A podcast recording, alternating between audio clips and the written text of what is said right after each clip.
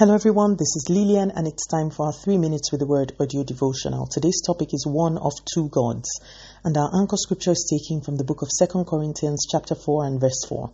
The God of this age has blinded the minds of unbelievers so that they cannot see the light of the gospel that displays the glory of Christ, who is the image of God.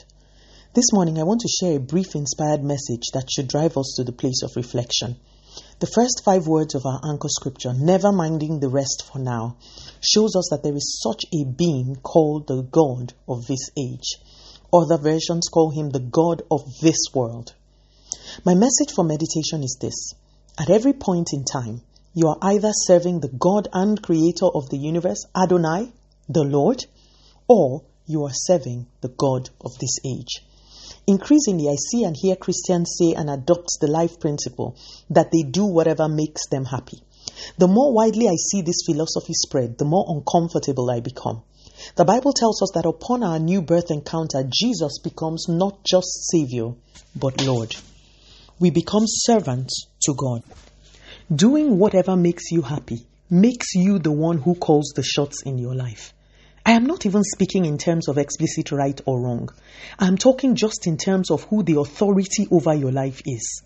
I have spoken to believers who believe that they can do anything that is not explicitly sin.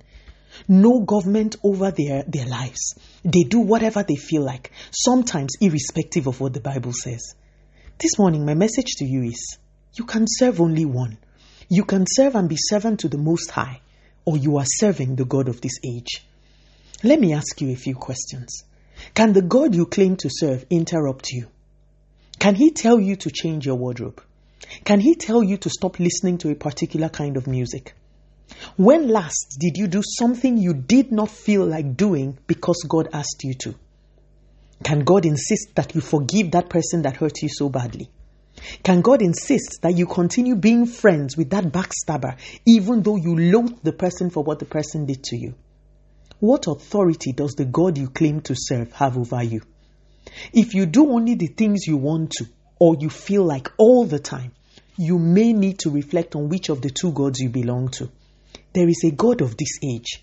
He influences the fashion, the culture, the political orientations, the educational philosophies, and many of the trends that we see in the world today, including the philosophy that you only live once and so you should please yourself. There is nowhere in all of Scripture that the believer is called to do whatever they like. Rather, looking unto Jesus, our lives are to become so transformed that the Master's will is what we live for. I ask again, which of the two gods do you really serve? Let us pray. Father, in the name of Jesus, thank you so much for your word. Lord, we reject the blindness the God of this world in, inflicts on people. We declare that we see, and we see you as not only Savior, but Lord. Help us to die to ourselves so we can live for you. Continue to take all the glory, Almighty God. In Jesus' mighty name, we have prayed. Speak to you again soon. If you are blessed, please drop me a line on audiodevotional at yahoo.com or on our website at www.3minutesaudiodevotional.com.